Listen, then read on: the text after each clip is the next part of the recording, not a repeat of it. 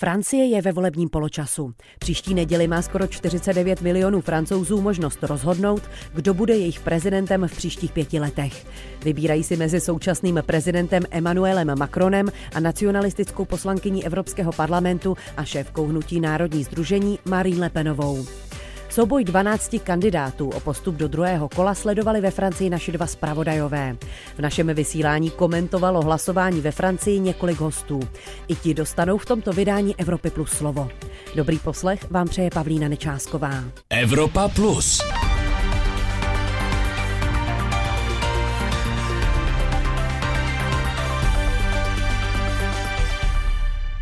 Naši zpravodajové ve Francii Martin Balucha a Pavel Novák sledovali situaci v zemi při volbách i před nimi. Takto zaznamenali mítinky Marine Le Penové a třetího v pořadí Žána Lika Milanšona. Je sice krásný vlahý jarní večer, ale přesto se poslední meeting Marine Le Penové před volbami nekoná venku na veřejném prostranství, ale uvnitř výstavní haly na kraji Perpignanu. V hale s klenutou střechou může být několik tisíc lidí, možná i deset tisíc, možná víc. Mávají jednak francouzskými vlajkami, potom také prapory Národního združení a také modrými vlajkami s nápisem Marin Prezident.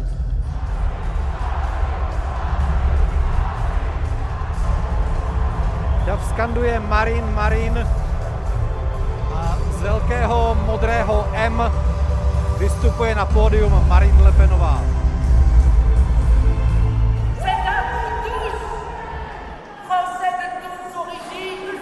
Naše drahá země vás potřebuje, vzkazuje Marine Le Penová všem voličům a slibuje, že bude prezidentkou nejenom kontinentální Francie, ale i zámořských území. C'est certain. C'est certain. Enfin, pour ma part, je pense que oui, c'est certain, changera les choses. Podle Perpiňanky slečny Emily, která pracuje v sociálních službách a stará se o handicapované lidi, přinese Marine Le Penová do Francie čerstvý vítr a rozhodně i nějakou změnu. Pourquoi Marine Le Pen serait présidente des Français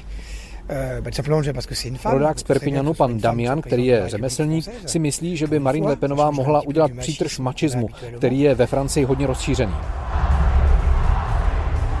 Je velmi pravděpodobné, že to bude právě Marine Le Penová, která se dostane do druhého kola prezidentských voleb a bude soupeřkou současného prezidenta Emmanuela Macrona.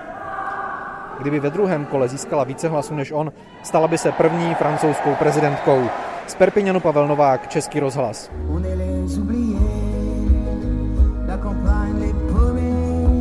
Na mítinku levicového kandidáta Žána Luka Melanchona je všechno přichystané, připravené do posledního puntíku. Zvukový doprovod tady obstarává zpěvák Gauvin Ser, který zpívá o zapomenutých francouzích na venkově, kterých si Paříž nevšímá. A přesně na tyto voliče, na venkově, na předměstích, cílí právě kampaň Žána Luka Melanchona. Levicový politik Jean-Luc Mélenchon je nejstarším prezidentským kandidátem. Při posledních prezidentských volbách v roce 2017 skončil na čtvrtém místě, teď má podle agentury IFOP lépe nakročeno a je na třetím místě hned za dvojicí Emmanuel Macron, Marine Le Penová.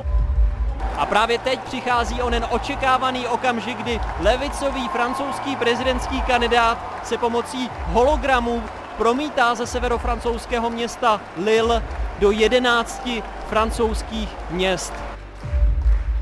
Je considère que c'est une des voies de sortie de la misère de Myslím, že je to jeden z mála politiků, kteří mohou vytáhnout naší zemi z bídy. Líbí se mi, že skutečně promlouvá k lidem a že nevede vyhýbavou politiku podle mě odpovídá na ekologické, sociální a ekonomické požadavky naší doby. Antoánovi je 21 let, pracuje jako školní vychovatel. Melanchona podporuje i proto, že prosazuje odstavení všech francouzských jaderných reaktorů do roku 2045. V bezpečnostní politice šéf levicového hnutí Nepodajná Francie ještě donedávna prosazoval vystoupení Francie ze Severoatlantické aliance. Kvůli válce na Ukrajině ale postupně své tvrzení upravoval.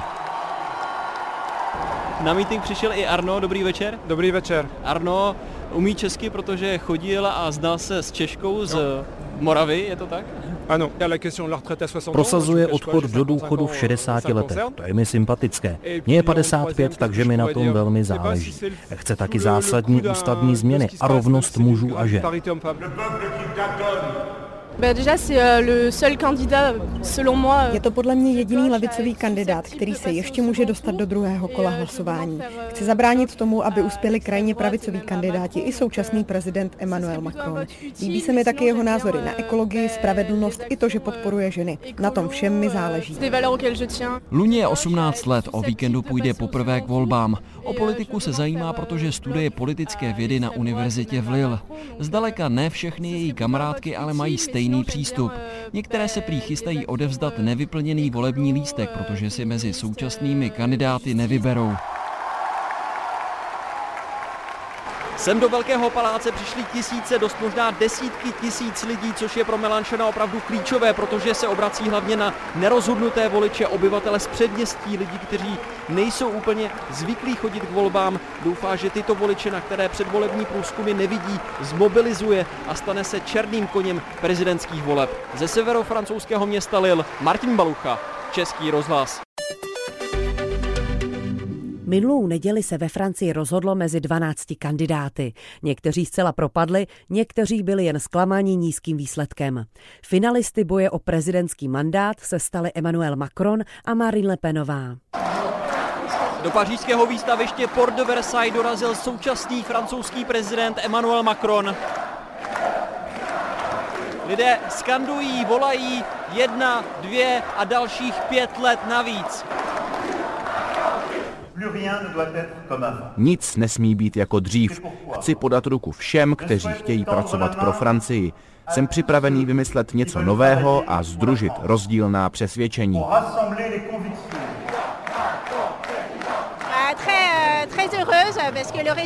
Jsem velmi šťastná, protože výsledky jsou ještě lepší, než jsme doufali.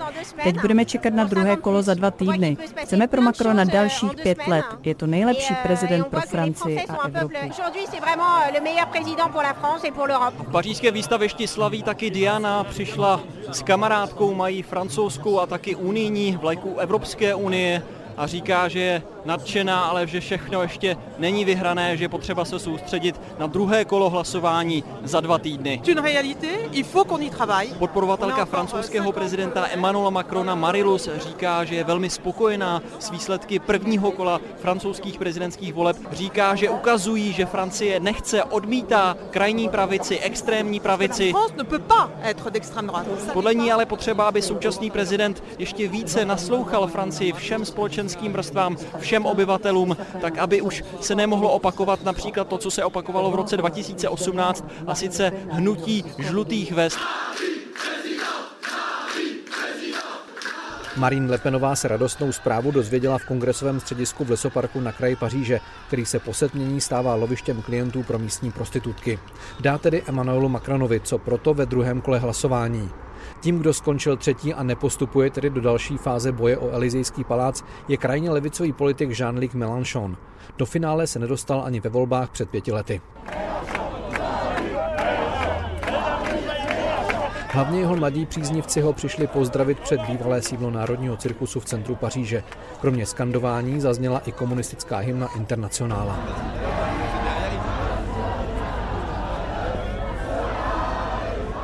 Pense après c'est trop personnel pour répondre comme ça et pro studenta práv Piera je otázka výběru náhradního kandidáta za Melanchona velmi osobní.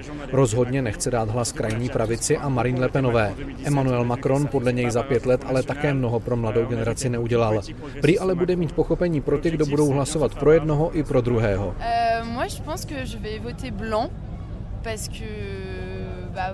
Studentka dějin umění Romané raději hodí do urny prázdnou obálku. Hlasovat pro prezidenta Macrona je sice prý menší zlo, ale ani on nemá její sympatie. Ikona mladých levicových nadšenců prošedivělý Jean-Luc Mélenchon měl pro své příznivce jasný vzkaz. Žádný další hlas pro paní Lepenovou a zopakoval to několikrát. Jeho hlasy tedy asi za dva týdny dostane Lepenové protivník Macron. Z Paříže Pavel Novák, Český rozhlas. Posloucháte pořad Evropa Plus, magazín o životě Evropanů. Premiéra v sobotu po 16. hodině na Plusu. Komu nakonec připadnou hlasy těch kandidátů, kteří neprošli do druhého kola voleb?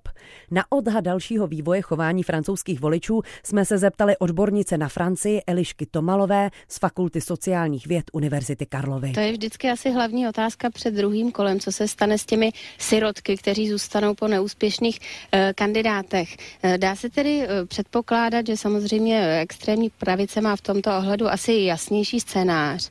Jak Dupont-Aignan, tak Zemur se tedy vyjádřili vyjádřili, že eh, podpoří Lepenovou, což je dohromady přes 30%, to už je docela eh, solidní voličská základa jako vstup do toho druhého kola. Eh, co se týče Macrona, on už hned od rána začal své turné po Francii, kdy se tedy vypravil do severní Francie a snaží se přiblížit tedy ostatním voličům. Mélenchon vyjádřil nepodporu Lepenové, ale nevyjádřil třeba jasnou podporu hmm. Macronovi, takže ta, to vymezení těch těch eh, levicových otázek a levicových témat bude asi klíčové, protože to jsou voliči, kteří dříve volili eh, hodně i socialisty, kromě Melanchona a eh, Macron se spíše posouval doprava, do pravého středu.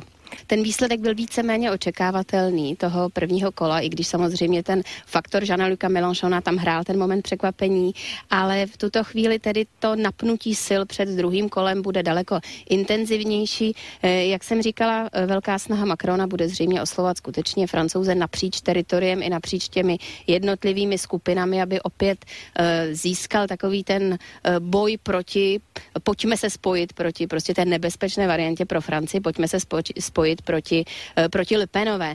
Eh, a samozřejmě budeme svědky několika, několika debat mezi dvěma hlavními kandidáty. Mimochodem, jak by se změnilo domácí i zahraniční směřování Francie po případném vítězství eh, Lipenové? Co čekají její voliče, jaká by mohla být realita?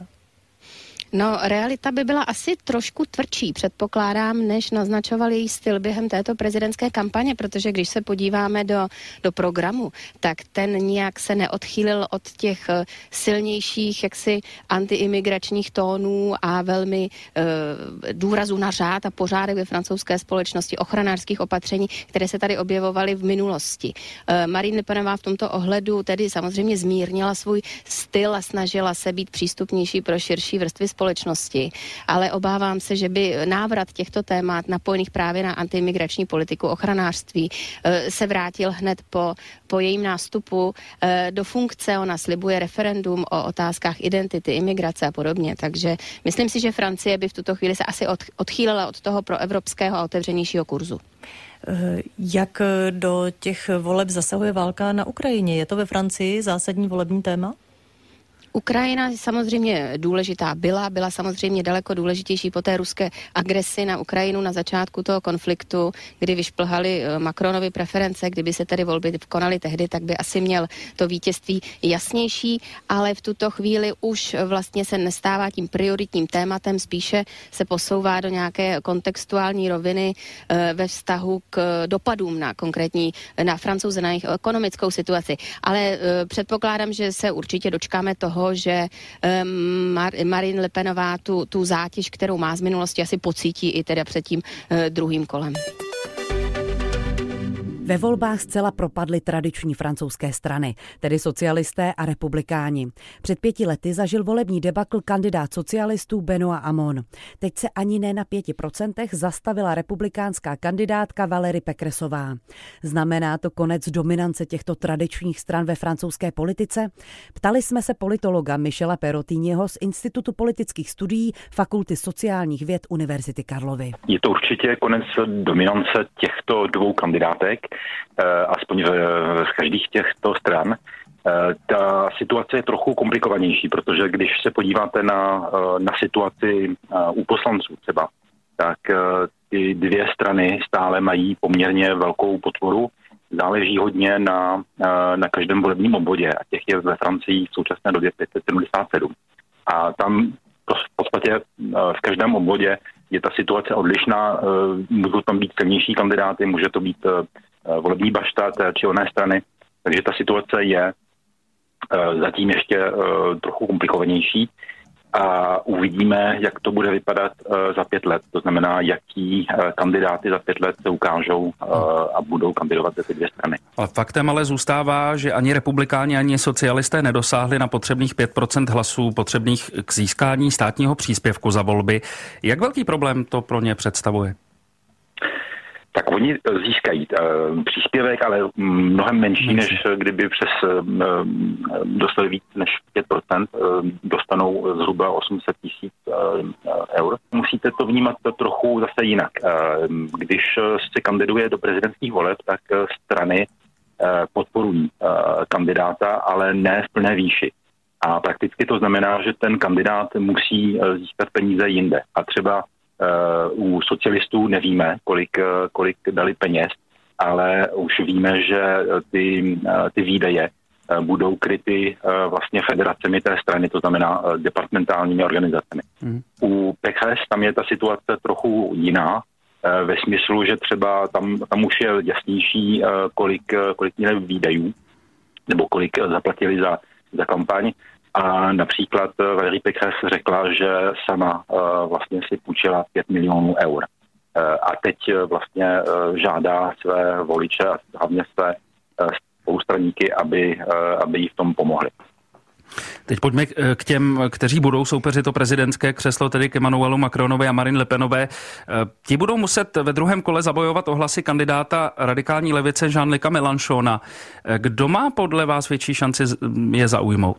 Zatím to vypadá, že to bude plus minus půl na půl, respektive třetina voličů už eh, zřejmě v průzkumech veřejnosti řekla, že, eh, že by volila Macrona, druhá eh, polovina menší eh, řekla, že by, nebo třetina řekla, že by podpořila Lepenovou, který spíš volili proti Macronovi a jedna třetina je taková nerozhodná. A vlastně o tuto třetinu se teď, se teď bude vést ten, ten boj. A jaké v uvozovkách zbraně mají Macron a Lepenová na to, aby oslovili voliče? Máte-li takové informace? No tak eh, zatím, zatím to vypadá, že to bude poměrně prosté. Eh, u, eh, u Lepenový to bude takový diskurs, že, a to bylo několikrát slyšet, zejména včera, že 70% voličů volilo proti Macronovi a že ona tedy reprezentuje tu část um, voličů. A to znamená, že chce vlastně vyzvat lidi, aby volili proti Macronovi to bude eh, druhý kolo, ale hlavně referendum proti Macronovi. A u Macrona tam je eh, snaha vlastně znovu, eh, znovu použít starou taktiku, která platila poměrně dlouho, to znamená republikánská fronta nebo republikánská disciplína, kdy se předpokládá, že valná většina voličů eh, půjde volit proti eh, Le Penovi. Mm-hmm. Takže je to takový prostě poměrně jednoduchý. Máme zhruba ještě minutu. Francouze čekají v červnu také volby do národního schromáždění. Jak se při nich projeví současné rozložení sil? Dá se čekat další debakl socialistů a republikánů, tak jak jsme o něm mluvili před chvílí?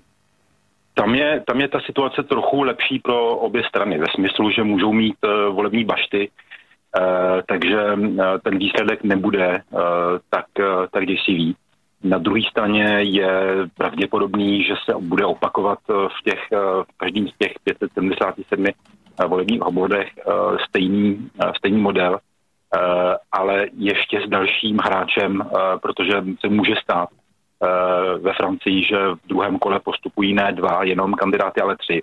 Hmm. A tam uh, prostě ta, ta, ta hra prostě může být eh, komplikovanější a hlavně ten výsledek může být uh, překvapující. Je už teď jasné, že prezident Emmanuel Macron proti Marine Le Penové obhájí svou pozici? Na to jsme se ve vysílání Plusu ptali bývalého velvyslance ve Francii a dnes senátora Pavla Fischera. Zatím to vypadá tak, že i sami francouzi odhadují, že nebo očekávají, že Macron vyhraje i v druhém kole a to s číslem zhruba přes 50% francouzů si to dneska myslí. To znamená, je tam určité očekávání, ale nikdy volební kampaň prezidentská nebyla zatížena asi tak vysokou mírou nejistoty a také obav z toho, kolik lidí vlastně vůbec přijde. Je tam vysoká volatilita jak názorů, tak postojů jednotlivých voličů. Proč francouzi ztrácejí zájem o prezidentské volby? Nemyslím si, že ztrácejí zájem. Tady jde spíše o to, že Macron je okoukaný. Minule to byl velmi zajímavý kandidát. Tentokrát skoro nevedl kampaň, projevoval se spíš z role prezidenta. Na tom je velmi zajímavé, jak do té kampaně vstoupila ta ukrajinská obrana před ruskou agresí. Tam si prezident Macron zvýšil nejenom přítomnost v médiích, ale také profil státníka a tam mu to vlastně do značné míry pomohlo, byl častěji na obrazovkách. Jinak vlastně kampaň příliš nevedl a to není vzhledem k historii zase nic tak nebývalého. Prostě prezidenti ve funkci to mají z mnoha pohledů hmm. jednodušší než ti, kteří chtějí tu funkci dobít. Jakou pozici zaujala podle vás Francie za prezidenta Macrona v rámci Evropské unie, které nyní předsedá? po odchodu Angely Merkelové z postu německé kancléřky a právě zvláště po vypuknutí války na Ukrajině? Francie je vždycky hraje opatrovíš než ostatní státy, má strategické postoje k řadě světových problémů, je to člen Rady bezpečnosti a na rozdíl od Německa je to jaderná mocnost, což se počítá, jak vidíme i v tom dnešním válčení, které Rusko rozpoutalo proti Ukrajině. Na druhou stranu vůči Evropské unii Francie vždycky potřebovala Berlín, aby se prosadila. Nejlépe, aby Berlín přesvědčila a aby Berlín potom ty ambice Francie dokázal doprovázet nejenom politicky, ale svojí ekonomickou silou. Tohle se Macronovi dařilo a vlastně s Merklovou vytvořili docela solidní spolupráci, kdy těch iritantů mezi nimi bylo méně než třeba za éry, kdy byl prezidentem Nicolas Sarkozy.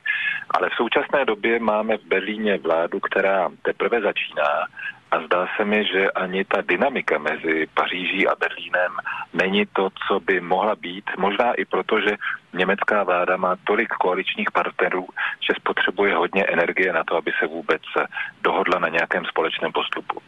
Když zůstaneme ve Francii, tak jak moc velkým tématem je tam vlastně válečný konflikt na Ukrajině? Protože e, jsou známy Macronovy snahy vyjednávat s ruským prezidentem před i během ruské invaze, které se nesetkaly tedy s patřičnou odezvou. Jak to vnímají mm, nebo sledují e, francouzi?